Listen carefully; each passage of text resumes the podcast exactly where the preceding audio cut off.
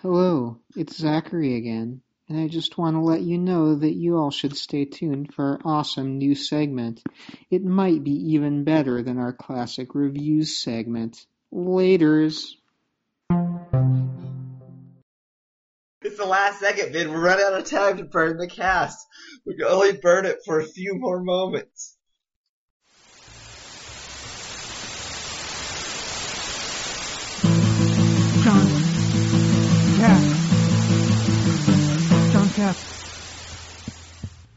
Blah. Blah, Blah, blah, blah, blah. Dig the mine deeper. I'm drilling her mana. hey, everybody, and welcome to the John's Cast. I'm Benjamin, I'm Zachary, and I'll fix that in post. and it's your number one podcast about John. It totally is. This is the number one Jawnzcast on all the internet. All the domain of the internet. Hell, it was even the best Jawnzcast before it was on the internet, but now it's conquered the internet as well. You know, it was the best. It was the best Jawnzcast in my neighborhood, um, and look how it's grown now. You know what I learned today is that if you want to uh, have your copyright last forever, like not just your Mhm. life plus 75 years, but forever, Like technically, you want to Disney this shit. yeah, technically all you have to do is never publish your work. You just keep it in a drawer and you have the copyright. Well, it's been my strategy thus far. Yeah, mine too. Um, It's great. my advisor has, uh, I'm actually not so much my advisor, just my own sense of impending terror has really changed that policy where I now try and publish everything. Um, so, Oh no. Then that means that in 200 years all your papers will be in public domain. And all the and, and some like, some like drunk eight year old wannabe, uh, uh, like voice actor will read them for LibriVox for free in shitty audiobook format and just pronouncing all the French names. oh, even worse, they might charge $10 for it. Ah, $10 they Well, at least then they'll be using the the So- Socratic economic method. So the Socratic method of finance. Which is what Benjamin has been developing this whole time. Meanwhile, Yeah. Meanwhile, Benjamin is at the market hanging out with Plato. well, I I heard uh, that our uh, anonymous news source Jerome Ellsworth uh, he had a great news scoop for us. Yeah, a Jerome Ellsworth scoop, which he got directly from Google, uh, is posted on Entertainment Tonight Online. And the headline is Candace Cameron Bure. I looked up how to pronounce that, by the way. I hope I got it right. Rock. I was very different than the approach I was planning on. Um, so I'm glad. Uh, can you run that run that again one more time, just in case? Yeah, Candace Cameron Bure rocks throwback DJ Tanner jeans. Dash dash. See the Full House nostalgia pick. By the way, this she played DJ Tanner on Full House. So that was gonna be my first and like through third question. Yeah. Uh, I'm sorry, I burned the cast already. This is all going downhill. It's horrible. Um, yeah. So I'm gonna do a I'm gonna do a sweet internet live internet Google search of DJ Full House. Remember which one she was? Uh, she was the old one, I think. Stephanie was the middle. Okay, so she's the she's like the big hair sister. I think so. I barely remember. I don't remember at all. Um, I so, I mean that looks like some stupid shit somebody on Full House would wear. Yeah, it's it's very '90s. They're they're pretty momish, uh, high waisted, sort of a I don't know, loose. Uh, or are they like grunge anti fit? Maybe. I, I well, I mean, they're definitely high. Did did yeah. did girls wear grunge pants? I was like a I was so young during the grunge era as much as I love that music Mhm. and sort of like art scene that like I was very not interested in the girls at the time because I was like, you know, like four. and uh, so I wasn't paying note of their jeans. Like I, I know what I know what sort of like multi-layered small pants Kurt was wearing, or like those tiny tiny pink basketball shorts Eddie was was rocking. Uh, but but what about uh, everybody's favorite uh, grunge musician? What's her name? Courtney Love. Think to yourself, is this Like- something Courtney Love? I was gonna would say, so did Yeah. it did a did a lady in 1994? Did she like wear pants? Was jeans like a thing you would wear, or would you wear like a weird skirt over this, or like, or like overalls like Willow with? I'm glad that our knowledge of early 90s fashion comes from uh, late 90s drama Buffy the Vampire Slayer. That's really good. it's. I mean, I was pretty drunk Mhm. when I watched the first two seasons of that show Mhm. in our dorm, but I definitely remember it involving the 90s Yeah. and Willow dressing like a retard. like I, I do remember those things. Yeah, uh, so anyway, I, I think these look pretty 90s-ish. And, uh, But in a good way or in a bad way? I don't know. I mean, if you wore them today, they'd be pretty serviceable, right? They're like, they're not even that uh, unfashionable. I think they really are like least at like a non-runway level. Like Mm-hmm. ladies still tend to wear way skinnier pants. Yeah. And these are like weird. These really, really not showing off, showing off any assets. You know what I mean? No, What I'm saying they're pretty modest. they're they're really they're really momish. Yeah, They're but they're like a weird grunge mom. yeah, yeah. Like your '90s mom might still be wearing these now. Yeah, I I should call my mom and ask her if she's wearing those jeans. She might be. Ha- hasn't '90s mom been a concept that's come up on this podcast before? I think about it all the time. Well, I'm I'm glad that's our a early reoccurring subject. Mhm. Let's say. hmm Well, Yep. what's the segment after that? Because I don't remember. Um, so, so you had an idea for a new segment, and you said that was front matter, but does that mean we advertise it in the front, or we do it in the front? Oh no, no. So the new segment. Well, we should probably advertise throughout. All right. So just like last time, the rave reviews are in, like just like we expected. Mhm, Way more listeners after we added the reviews. mhm. Glad you guys liked them so much. There will once again be uh, a new set of reviews from both of us Mhm. here at, at the end of the podcast. So make sure and stick around, like and subscribe. That's true. Um, Yes. and I mean, if you're feeling wild, like if you're feeling crazy, like you don't have any control of your body, but and you just got to do whatever we say, you know, go ahead and just click on some of those banner ads. I mean, I wouldn't, but Install NoScript and then just click away, man.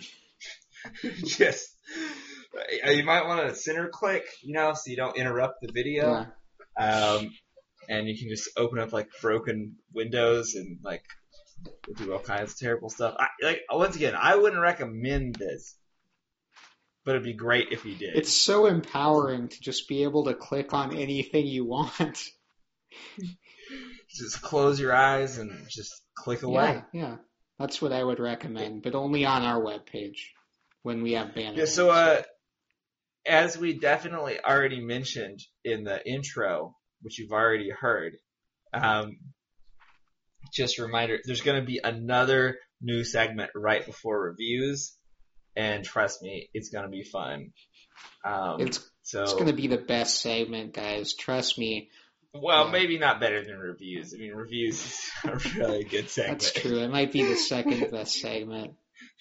Like, I feel like reviews is the crown jewel of our segments. Trust me. And- yeah, yeah. Trust me. I've already fantasized about this other new segment that we have in my head, and it was the best, for sure. The best. I mean, yeah. yeah, Yeah. It's gonna be it's gonna be good.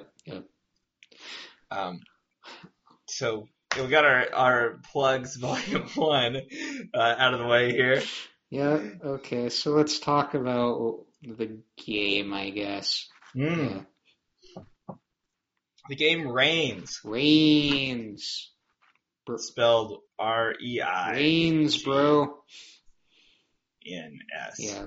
Like like a king, you know, like a king reigns, not like a cloud reigns. Yeah. So so I thought of this great bit about Reigns.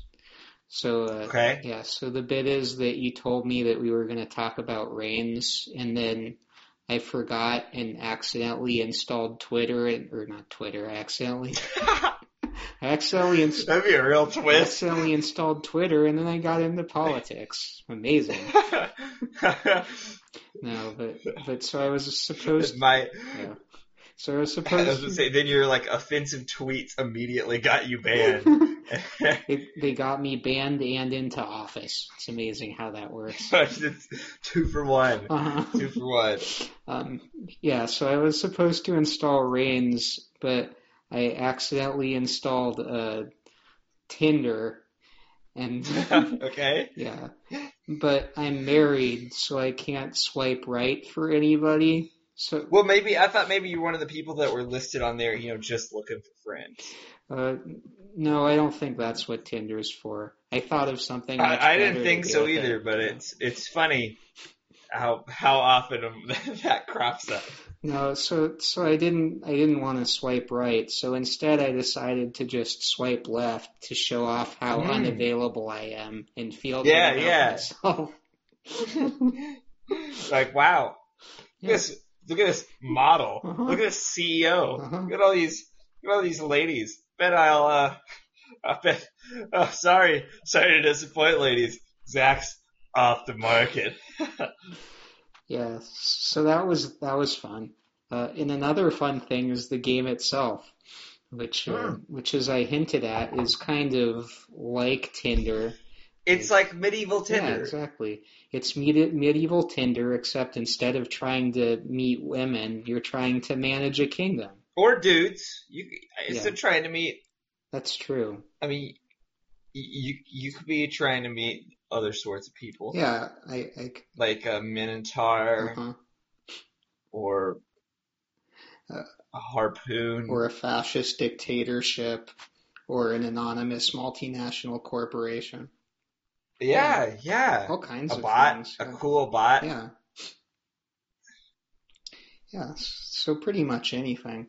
And uh, and you know, I think that the basic interface of the game is probably the first thing that you would talk about, and it's really inspired because it's just like I think I think the first thing we should talk about, which is setting a real precedent for the Jawnzcast, is um what system this is available on in case uh, anybody in the audience wanted to play it. oh, okay. Or um, or know what of the I'm sure other games with this exact title Uh, uh, we are referring to. Reigns Um, is at least available for phones. Uh, It's a it's a phone game. You can play it on your smartphone. I played it on an internet phone on the internet operating system. Um, did you play it on an internet phone, Zach, or a robotic phone, an Android phone? uh, I played it on YouTube. Don't tell anybody. oh, you played it on YouTube. Nice. Yeah. Uh, Lazy devs play on YouTube instead. Yeah, exactly. So it's also on Steam, so I presume it's on at least Windows, if not also Mac and Linux too. Um, Okay. Which is great. So everybody can have Reigns. Everybody can play this unless you're a console. Then I mean, whatever. Yeah. So. Yeah. It- It's not a podcast that caters to console tards or uh, people who are like Levi's purists. Sorry, Sorry. Yeah, en- enjoy your Halo, Levi's wearers.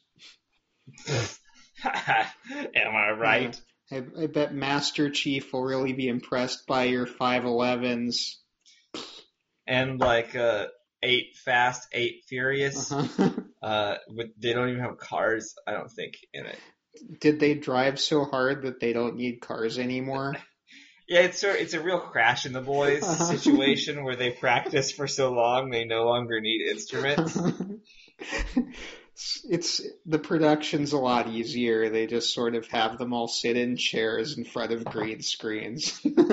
Like I've never seen a fast. I really got that. Yeah, but like Vin Diesel has been in so many Fast and Furious movies at this point. I will admit I've never seen any of them. I've seen previews for almost all of them though, and I feel like he has full time employment on Fast and Furious films and has for like eight years now or something, yeah. and he doesn't really do anything else. Well, why Yeah. would he need to? Um, you know the the He's too fast and furious for another Yeah, job. exactly.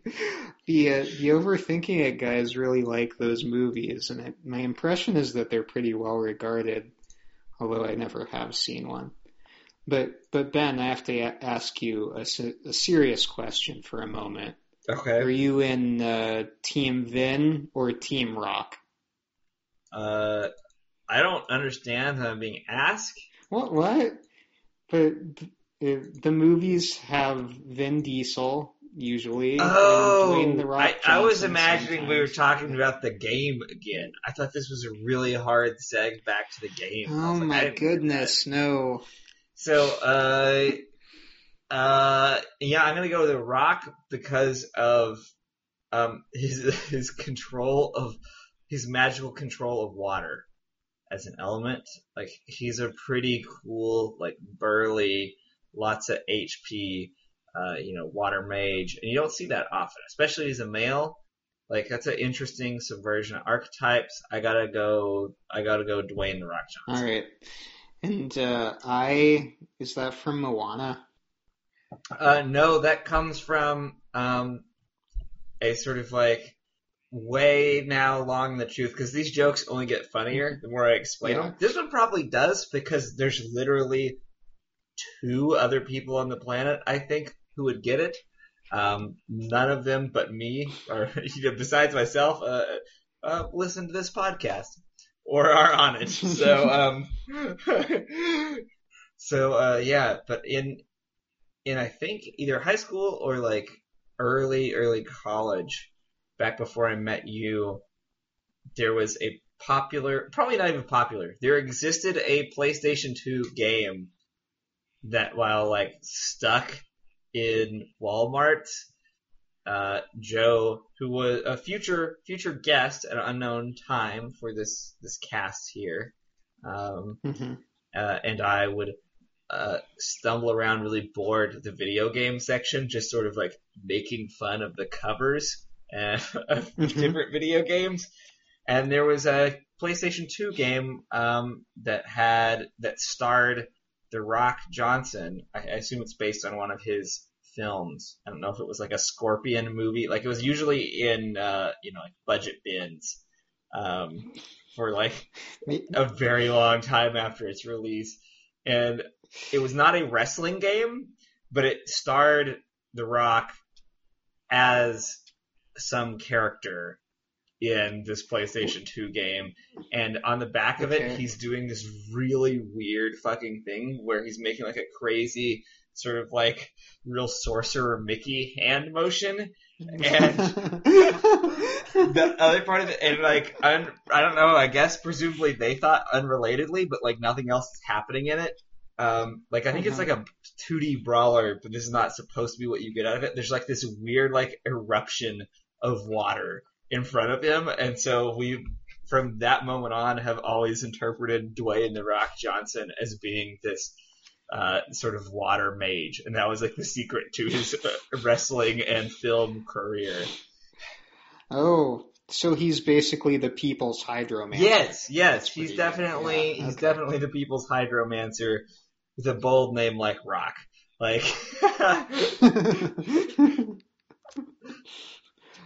All right. so what kind of game would you say Reigns is? This phone game. Definitely, it was definitely a game made for smartphones. You can play it on everything now. Um, but it's like you probably want to play it on a phone. Honestly, it's only like three or four dollars, and it's very fun. Uh, that's my quick take. Um, and because of its control scheme, it probably makes a fucking lot of sense to play on a phone. Uh, well, I would say like systems wise, it's probably closest to being a simulator. Mm-hmm. Um, like so you're running a kingdom, and there are Like, you're a king. attributes. Yeah, yeah, you're a king, as as kings tend to do. And, and you're reigning kingdoms. if- yeah. during your reign uh, in your kingdom. Yeah.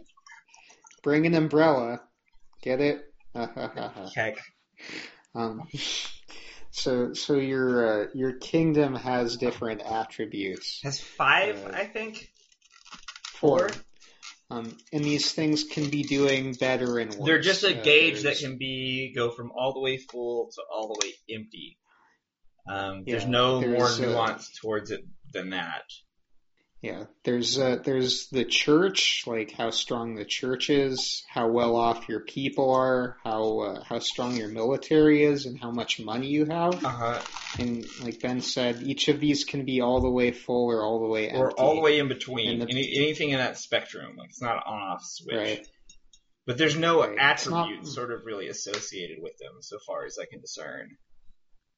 Right, and uh, and so the basic thing you do in the game is it presents you with this card, and the card is a yes or no question, and it's usually a character that's asking you the yes or no question. So it's really cute. Sometimes, sometimes they're not yes or no, but they're always like a two, you know, an either or style question. But usually they're actually just yes or no. Like that's by far the most common one. And uh, it's turn based, so like every turn is a different one of these cards, essentially, unless something wacky happens. right, and and depending on uh, depending on what you pick, something will happen to your gauges, like uh, your if you might like build a cathedral and that makes your church small, your church higher and your money lower. Right. And that would like that's a great example because it would also probably do them both Yeah. a lot. And these do not move Yeah. like they can move a humongous amount at once or like a tiny amount at once as Yeah. well. and it's and also you learn what all the cards do, but it's not immediately clear what effect which cards are going Which to have on which things. Yeah. Super frustrating and kind of fun. Like um so if you slide the cards very slowly on the touch screen, I don't know if I'm just super stupid and don't know how to read this, or if it just is ambiguous. Um, it will tell you what bars it's going to affect, but so far as and it can tell you, and it will tell you which bars it's going to affect. And this is if you don't put it all the way, but you slide that direction slowly to either side, it'll tell you, so you can see both before you do them. Um, and it will tell you like the magnitude of the changes and what bars, but so far as I can discern, and this may just me be, this may just me being, be being, wow, it's a horrible sentence. Super stupid. Me be be Be, me be, be, being, being, being. me. I read Heidegger. Being, being, being, being, being. Uh, like, it may just be me being real dumb, but, uh, like, I can't tell whether they're gonna go up or down except by, like, guess from the context of the question. I can just tell what things are gonna be affected and by what magnitude, very roughly on magnitude. Yeah, and I, I think that's the point. Like, uh, I don't know, it, it kind of adds something to the game to try to figure Mhm. out, like, based on this word problem, what's going to happen. Uh, now that I'm in like my 40th generation of kings, it's a lot less interesting because like I've seen uh, like I'm trying to it's become like I'll play eight games without seeing a new one Huh. sometimes. yeah, but but it does it does also add new so things. it like, gives you uh, mission yeah. objectives after your first Yeah. one, like each time that are like sort of new suggested things to do. And if you do, it unlocks sort of a new mini deck of possibilities to be mixed in in a really fun, satisfying Binding of Isaac way. Uh, on occasion, you go into a dungeon, Mhm. and that's kind of bewildering and really nerve wracking because I found a key time one time. So like Yeah. weird things can happen. Like if you just end up in the dungeon, the game just totally changes. Like all of your bars essentially just become health bars. Um, and you can never interact with any of the normal systems in the game again. It even tells you as much. As soon as you go in, it just now becomes like an old school style. What's the game where you like uh fight the grue and stuff? Zork, It's like a, it's like a, it just becomes a Zork, essentially, with some like nice single panel art for each card, because every card Mhm. has art. Not all unique art, but the art is very good that's there. It's in a very consistent, interesting, very strong style. The game, like, for how visually little it is, like, it could just be a text only game, for sure. Like, the visual design and UI design is extremely good in this game, I would say, and Yeah. consistent. it, it it looks like it's made of construction paper. Not in a South Park way, like in a Yeah. really instead of like a really shitty, like you can see the glue smears on it way, like a really nice. Like your Yeah. your like architect dad did this elementary school project for you, and it's just really obvious he did, sort of way. But you but you still got an A. Congratulations. You won first place. Thanks, Dad. Thanks. Thanks, Ben. Thanks. Um, you want to call a break here? We're down for a break.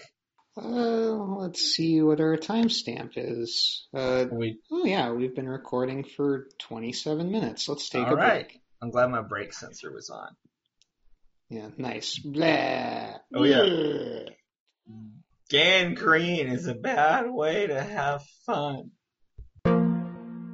Hey everybody, welcome back to the Jawnzcast. So Zach, Yes, I got a Benjamin. question for you. What's that? A, a real important question. What is it, Ben? Do you believe in fairy tales? No. But Next question. uh, but uh, talking about this fantasy game uh, Hmm. brought to mind another exciting story. this the life of fantasy game, Yes. phone game, reigns. Uh, yes, this fantasy phone game Reigns also available on Steam. Uh, for three dollars, two ninety nine Yeah. A steal. USD. Um, so uh, when I was a little kid, oh, let's estimate ten years old, uh, in daycare, they used to show VHS tapes that uh, sort of animated fairy tales. Uh huh. And then there was this one that I found like really profoundly disturbing and just never heard about again. Okay, And, wait. uh, yeah. I, this would just be to describe this as an ongoing segment. Yeah. I would propose a new segment, and this is the inauguration of it. Okay. Tales from Daycare. Tales from daycare. Tales, from Daycare. Awesome. right. Continue with this first tale of Daycare.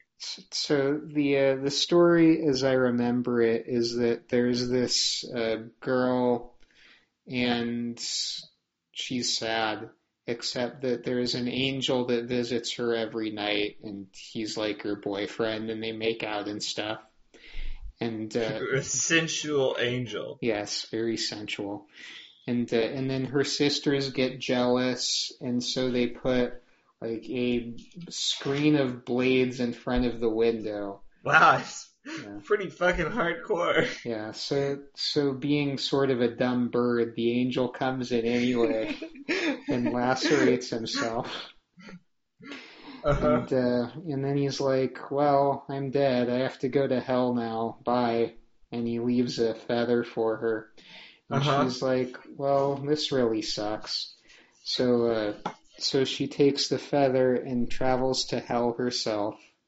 And uh, Boy, and- does this sound like a barely Christianized folk tale. yeah, it does, doesn't it? She goes to hell, and she Mhm. meets a witch, and this witch says, you know, you're gonna have to do a lot of walking to get to where your boyfriend was, and uh, and you're gonna need some shoes for that, and the cost for a pair of shoes is one eye, and she's like, Oh, that's so that's a straight up like Odin underworld visit where where his cost is his, that's why he always has the one eye and the uh and he'll do his helmet or hair over one eye is because Odin pays one of his eyes for the ability to see all things and that's how he becomes omniscient that is, in the underworld. man, He trades an eye for it. What a cool tidbit. Also, I like that Odin has a comb over. It's like the Mhm. world's first emo haircut. but not. Yeah. Yeah, he has. He's he's got like a he's got a deep asymmetric haircut. Um, his comb over is an eye comb over rather than a bald spot comb over. Yeah. Or he'll sling the like. That's the other reason he's got like the big like almost witch hat. You'll see him depicted with pretty frequently. Um, which is uh also like the the vampire hunter D monster hunting hat frequently in like Japanese things, which Oh. he also wore when he was in like human form to cover up his missing eye. Because apparently, even when shape shifted, his eye is missing. So, Wow, that's that's so metal, Ben. I mean, Norse mythology is definitely the most metal of religions, like without any doubt. that's fun. Uh, so anyway, Back the, to tales from daycare. the uh, the girl's first pair of shoes wear out, and she uh, she runs into a second witch, and uh, Mhm. and the witch is like, "Well, I can give you another pair of shoes, but the cost is your other eye." And she's like, "Okay." Fuck, no, no, no, no. No, she did it. no. it. She did it. Just it. barefoot then it. Just barefoot it. She Like, did it, and then she wandered through hell blind, and she ran out of that pair of shoes, and then she had a third pair, or and she ran into a third witch, and the witch is like, "Well, you don't have any Yeah. eyes left, so this is going to cost you your feather." And that one really upsets her, but she's like, "Okay, I guess I have to keep doing this." And uh, and gambler's fallacy. Gambler's fallacy. and yeah, that's the moral of this story, gambler's fallacy. But uh, but some some ancient wisdom of gambler's fallacy. so uh, so she gets the third pair, and she ends up making it finally, and she finds her boyfriend, except he's already just lying dead in a hammock. Uh, and that was the end of the story. That is a fucking really hardcore uh daycare experience, dude. Like this is this is definitely like a daycare chiller. Yeah, this Um. is it's super disturbing. And then I have searched for it like from time to time through my life, never found anything it like it. So Right. my I have a possible answer Okay. for how to find it. Um I know you have a friend who uh is in like folklore studies graduate school. Yeah, he well He's gonna he- be the guy to ask. well he's in the story, right? So so I uh, I keep thinking about this story periodically throughout my adult life. And uh, and then I find out that this friend of mine is a folklorist. And by the way, I I meet him like my last year of grad school. And uh, and so I think to ask him about it, and he says, "Oh, I know what this is." And uh, as it turns out, it's uh, very similar to some particular Greek myth. I forget which one. Interesting. I don't remember all of it. I kind of wish I did. But Is uh, it a Psyche? yeah, that's it. is that it- was that was okay. it. It's Psyche. Yeah, and uh, and It's so- a it's a way more Norse version of it though. It's got all these it's got all these like Odin flavor elements in there as well. yeah. That's that's for my like third PhD when I've just really given up. and I'm just sort of riding the riding the train. It will be folklore studies because that is some cool shit. Yeah, it's super cool. I get to read quite a bit of it for my own research, which is nice. Nice. Yeah, and and so uh, I find out that it's similar to Psyche, but more than that, I find out that there's a uh, a etymology of folklore stories, right? Like there's a book that that enumerates all the different kinds of folklore stories and it gives them all numbers and like this story is a variation of this story. Do you remember what that's called? I know, like, I don't know how to actually read it, um, because I I don't use folklore stuff enough. Um, but I know there's like this weird, like, categorization. Um, I don't actually even know how to interpret it. Yeah. So, So like, I know, I know, it's like, I know you can write music in some sort of six bar structured structure, but I do not know how to read the structure.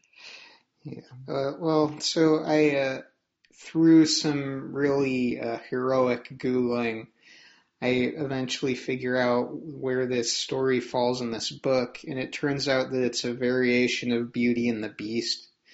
Hmm. Like, uh, they're, they're different, like, subcategories of the same category. Uh, mortal falls in love with beast, is the thing. And uh, in this particular one is called Finist the Falcon, and it turns out it's from Russia, which I was very gratified to find out because that was my Oh, guess. interesting. Because Russians are really into witches, you know. Bob- They are Yeah. really into witches. Yeah.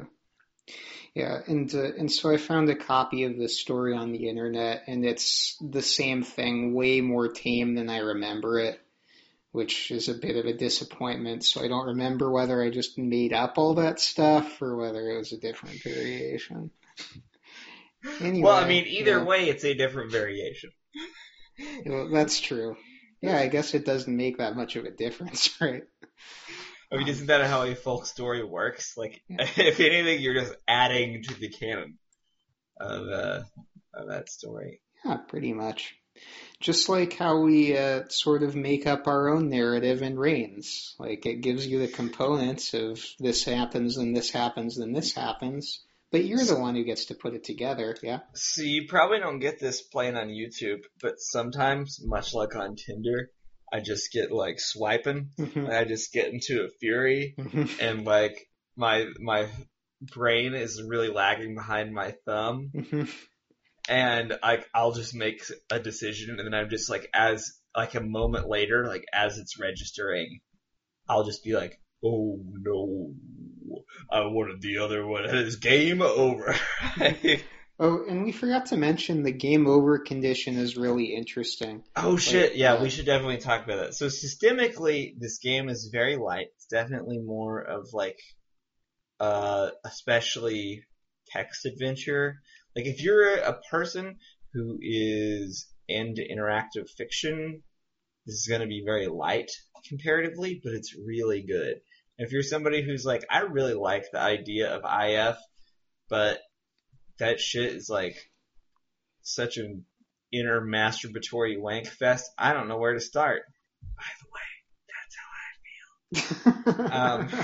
Um, uh, if if you feel like that, you you might be like, I want to play a game on my phone that's a, like a sweet ass choose your own adventure, and it's not the sorcery series. Even though maybe Zach and I should do that for a later one of these casts. Um, you're like, this game is really cheap. This game is fucking good. Like it's very like also like it's very choose your own adventure, but it does have this level of systems, and it's those five bars we brought up earlier. So like all of those like normally you're used to wanting your bars full. yeah, This is not one of those cases. yeah. Well, you, like you don't want them empty, right? Like, no, no, we'll get to that. But Yeah. like normally you don't want your bars empty. Yeah. Like you, you could probably imagine these as health bars, except they're not. This is Yeah. the distinction I'm trying like, to make. like if you run out of money, then you have to step down. If if you if your military is uh, entirely weak, then you get invaded, right? Yeah, like- uh, anytime any of the five bars get all the way full or all the way empty, you instantly game over.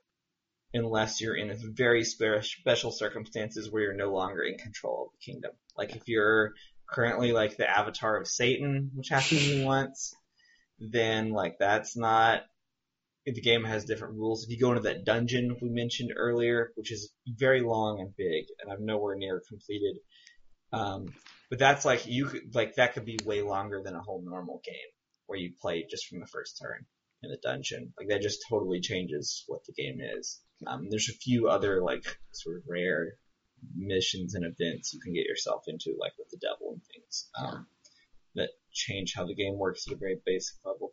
Generally, these bars, like your safest place is in the middle. You want all of them in the middle, but normally you're raising some and dropping some, and like just shit happens that will just change them as well.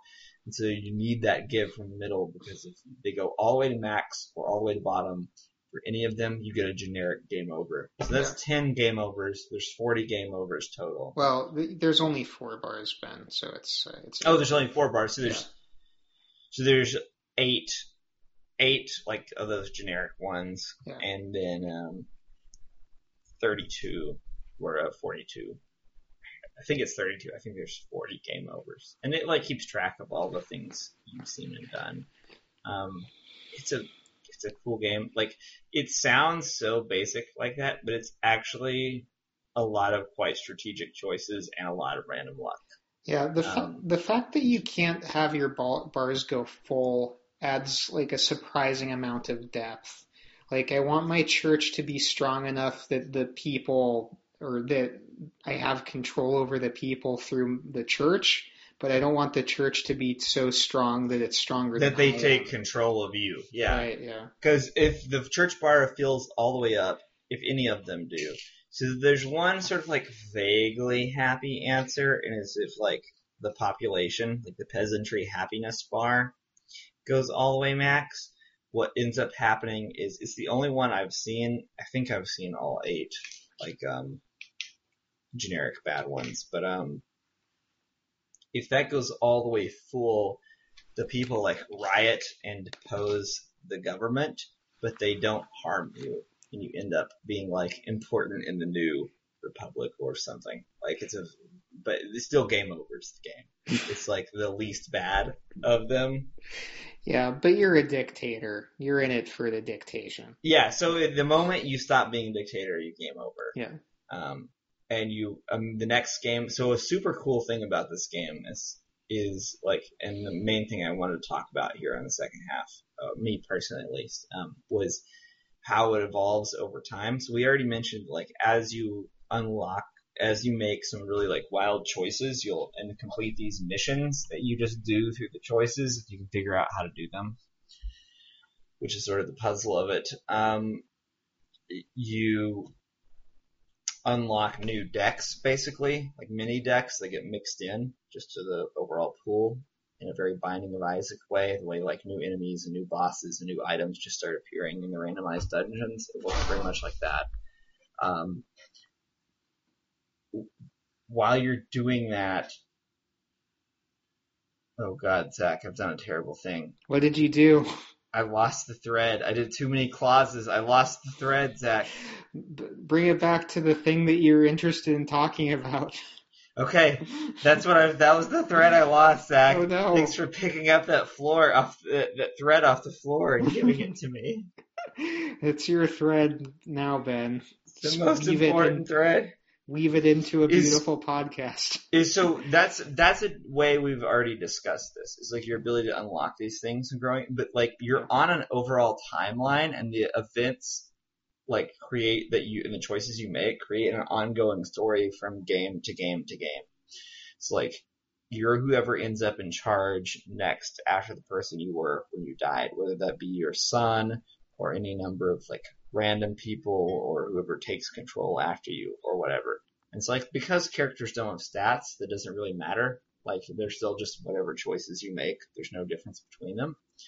But like the decisions you made for the kingdom definitely do matter. It's like wars you were in and stuff carry on. Like things you built for the kingdom and stuff, unless they get destroyed, which I don't know if that happens or not, um, are just there forever. And occasionally you'll get like items or magical effects that last forever. So I ended up getting something called loaded dice, um, which makes you, if you, so there's like a court jester who has all these associated Trump jokes. Take that as Mhm. well. Um, who's kind of funny, um, but he always just fucks up your shit. Like he's just the shitty jester.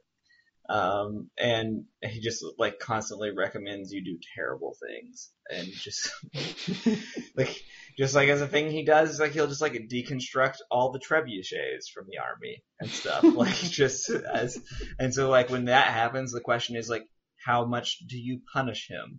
Like is because there's not nothing you can do to like make him not. Um and so like those things carry over and I got this this thing called Loaded Dice and so he does a he does a game called Red Dwarf which I know is named after I don't know if it's a series of books or a radio show or a It's a TV show, show. or what.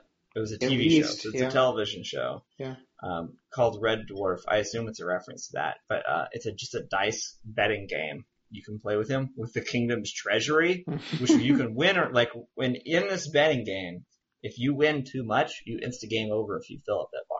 Mhm. Um, Of course. like you can just raise the stakes to a level that you insta game over in either direction in this betting game. Um, but loaded dice makes forever from thence on when you play the game, no matter what, and no matter how much you bet or how many times you do it, you always win when you play him.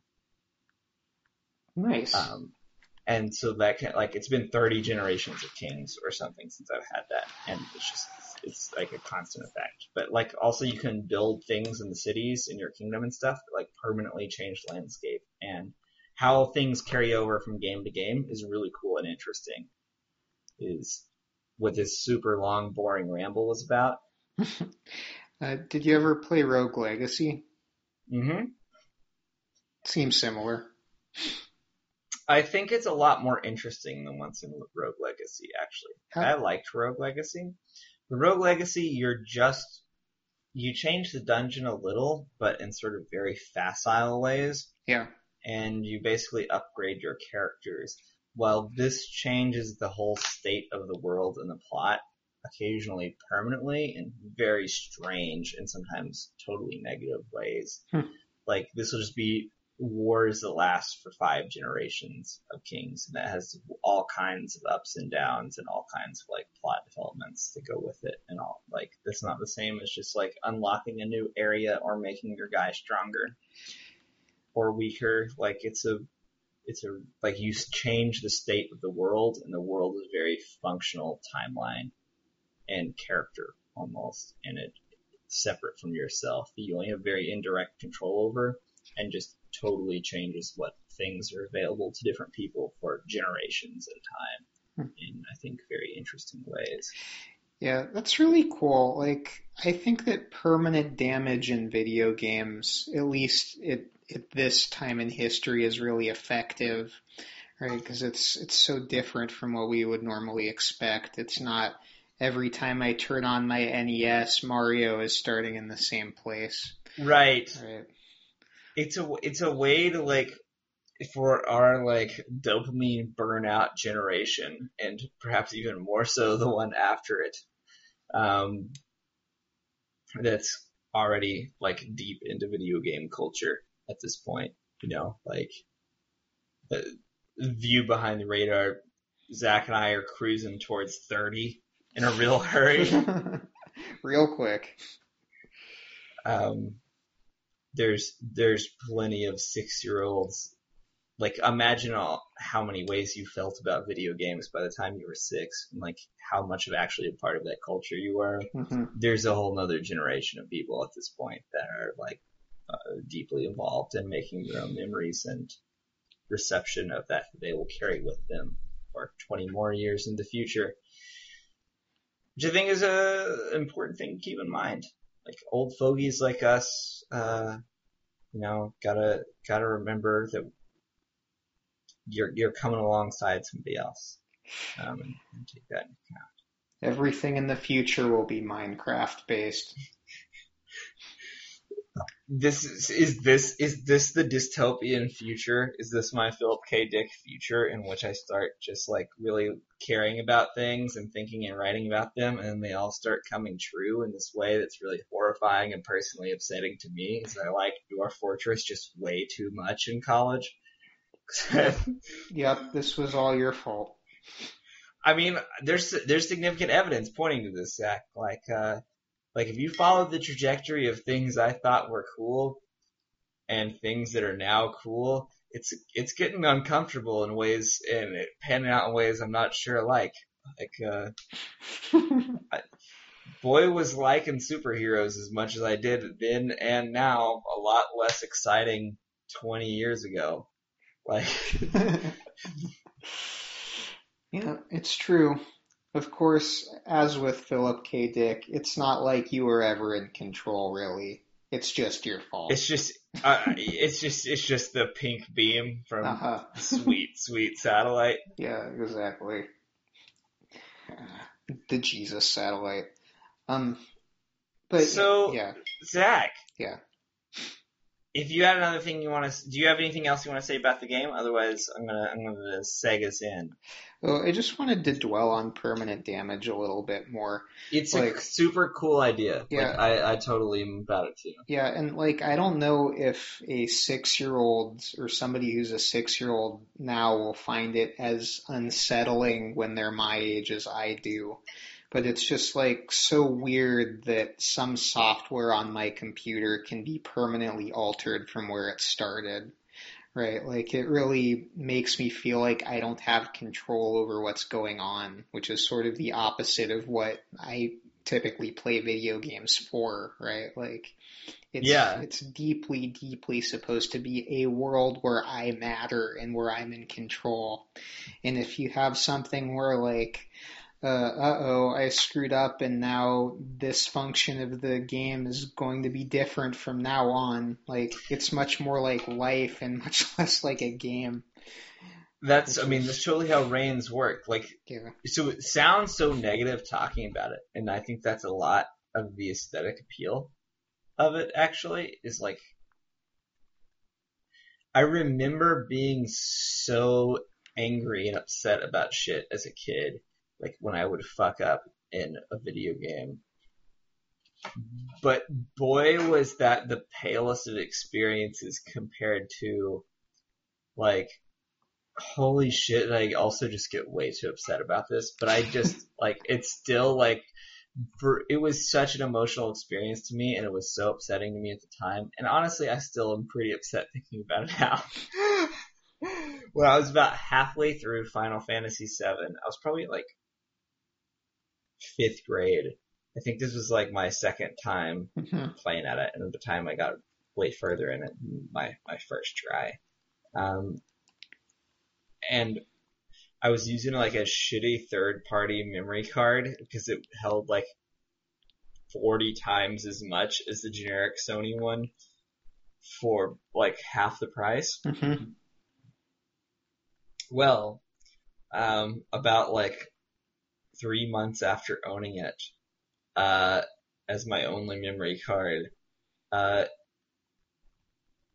it fucked up and er- corrupted all data on the memory card Oh no. when I was saving in Final Fantasy VII and That's just so erased sad. everything in every game.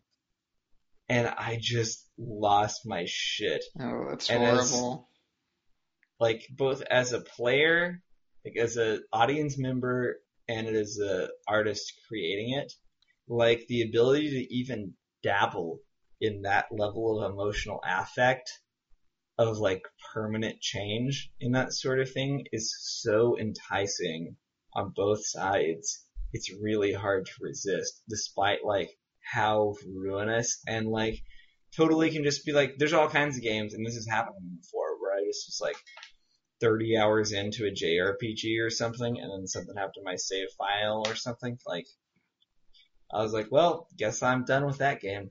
I just never will play it again. like, like that's part of the problem with extremity is you can actually push that into a zone where people just are done as well, of course. It's like, true.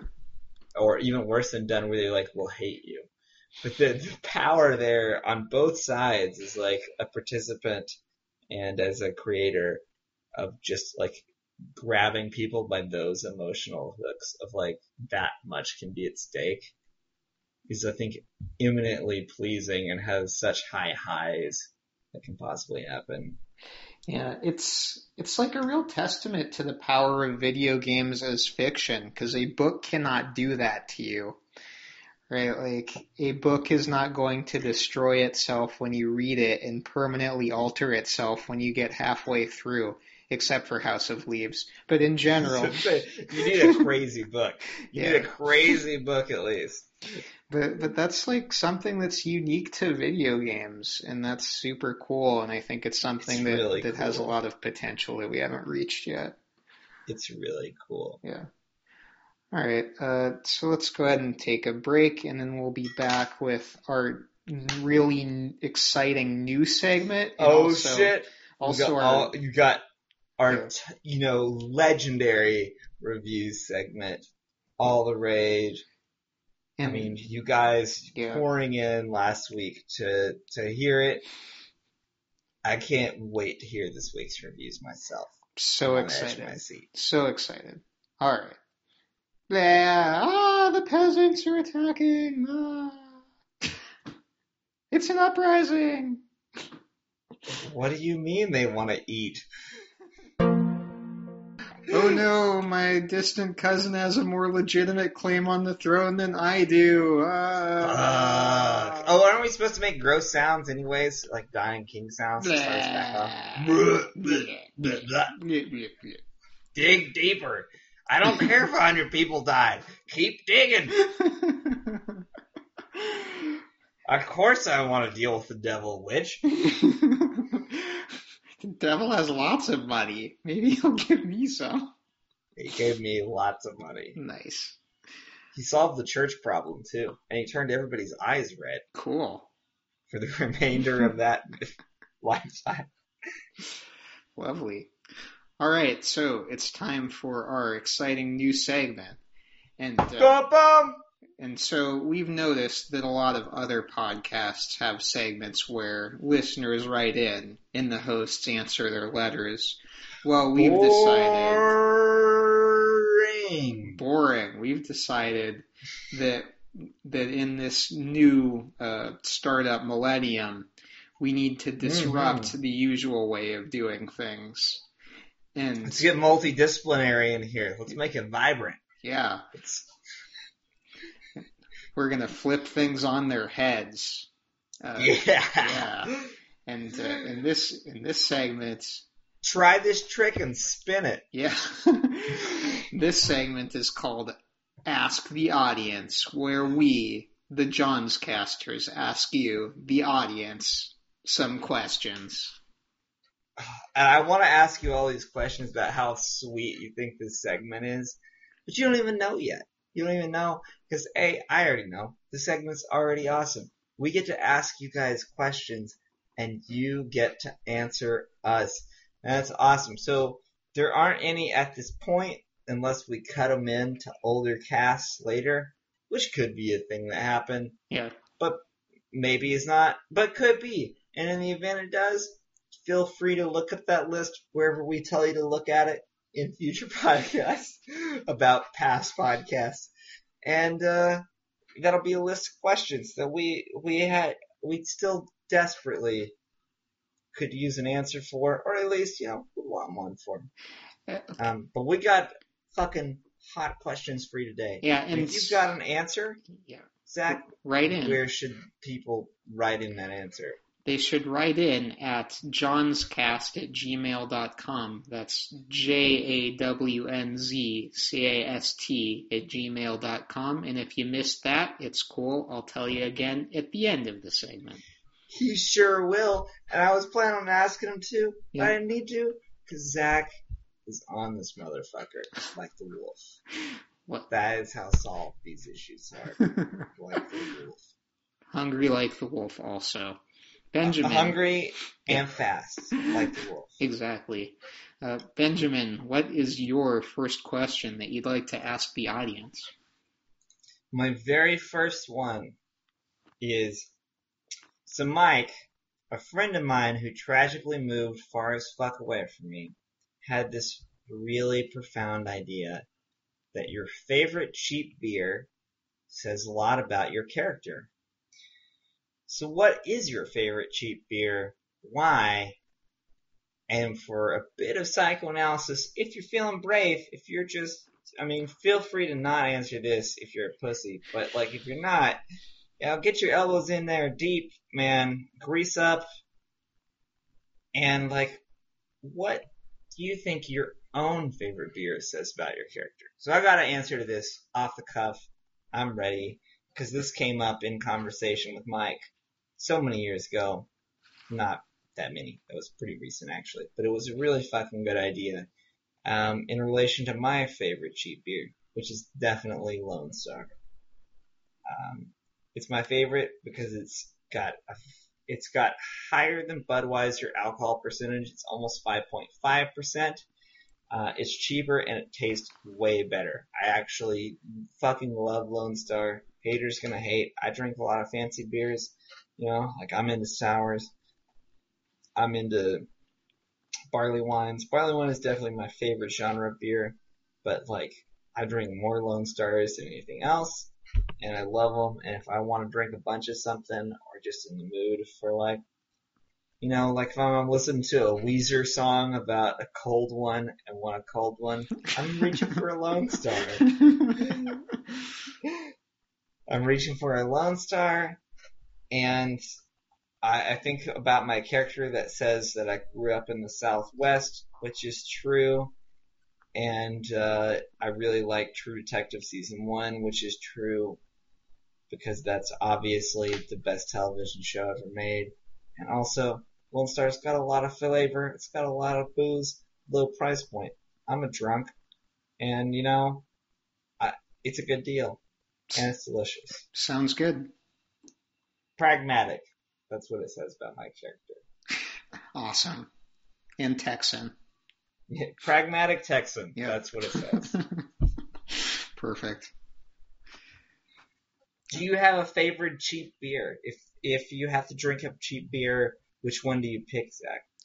Um, you know, I haven't really drank enough cheap beer to have a favorite.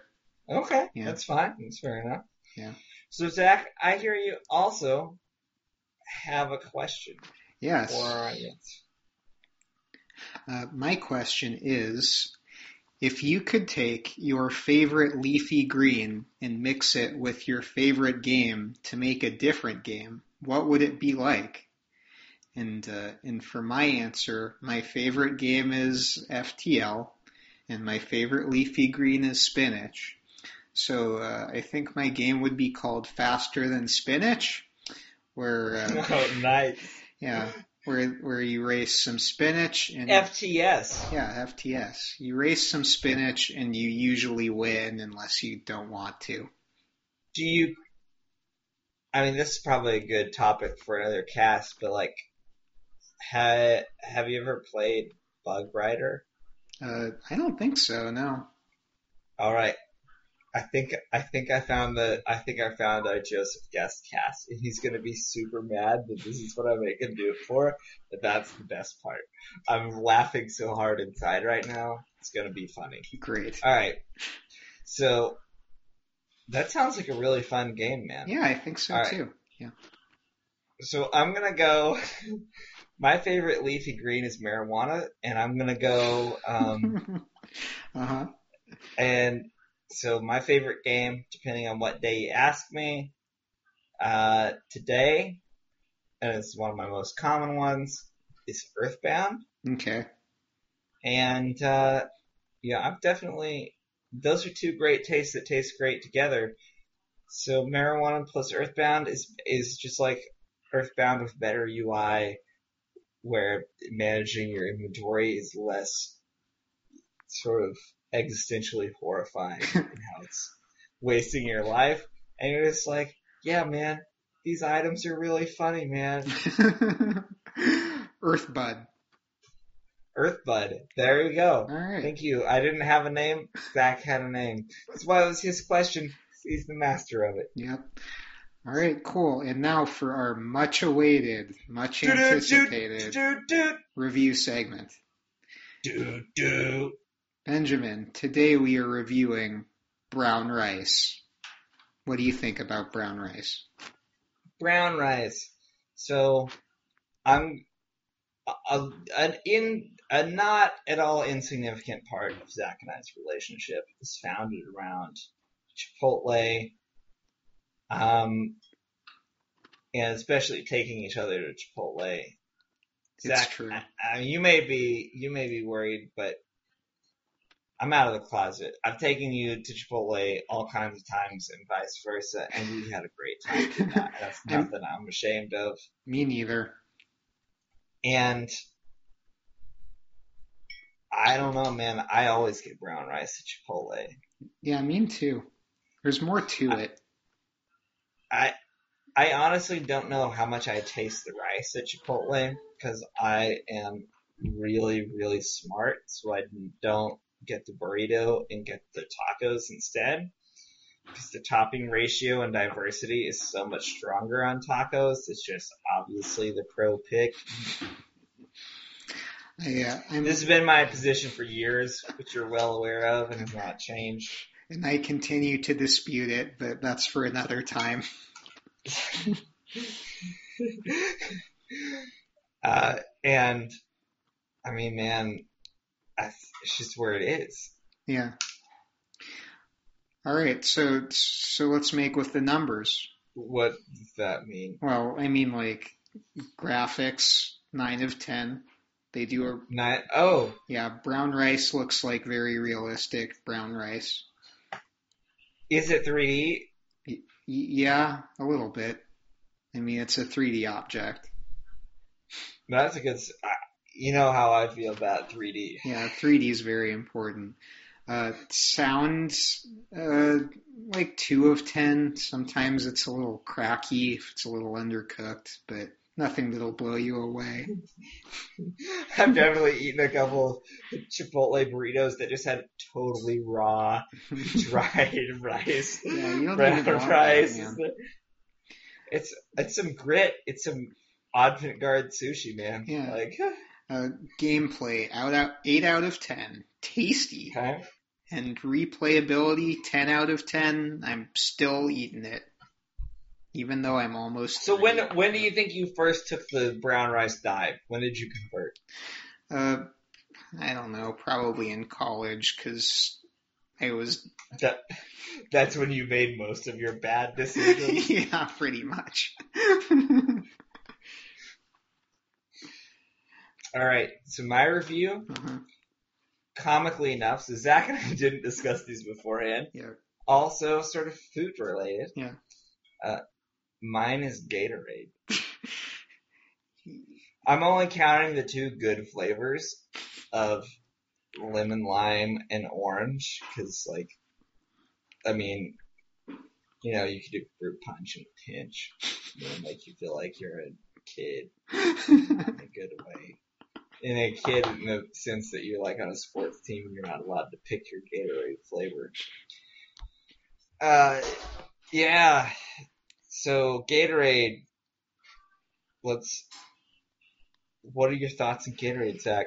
How you how you writing in on as guest reviewer on Gatorade? Frankly, I hate Gatorade unless I'm really, really thirsty.